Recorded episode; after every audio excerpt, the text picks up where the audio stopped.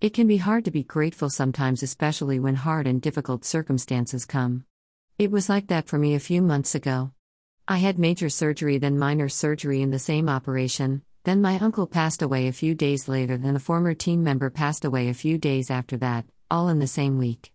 God says we must give thanks in all circumstances, not for all circumstances.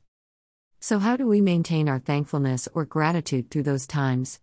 Let's look at the meaning of gratitude first. Gratitude in the dictionary means the quality of being thankful and a readiness to show appreciation for and to return kindness. That definition really opens gratitude up, doesn't it? When someone we love passes away, we can be grateful for the time we shared with them and the memories we now have.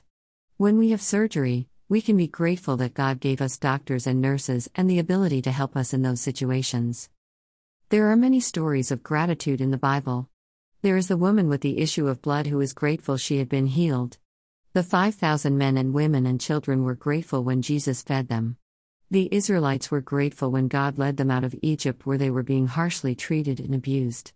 These stories all had happy endings. But what about those times when we have to be grateful when things don't go our way? Some of the best examples come from the life of David.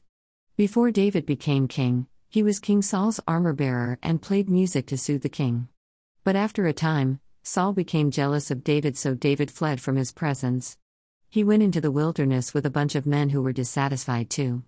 However, Saul found out about it and started chasing David. The story in 1 Samuel 24 is one of those times. Saul had come into a cave for personal reasons, and David and his men were hiding in the cave.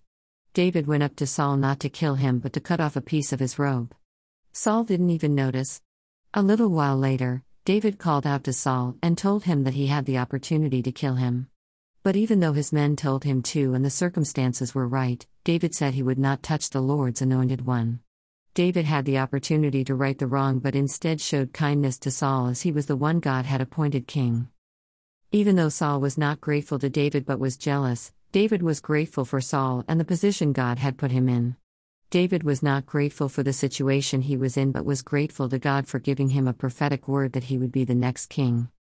Sometimes, as stated before, our circumstances mightn't be good, the doctor's report is bad, or our kids are off doing things they shouldn't.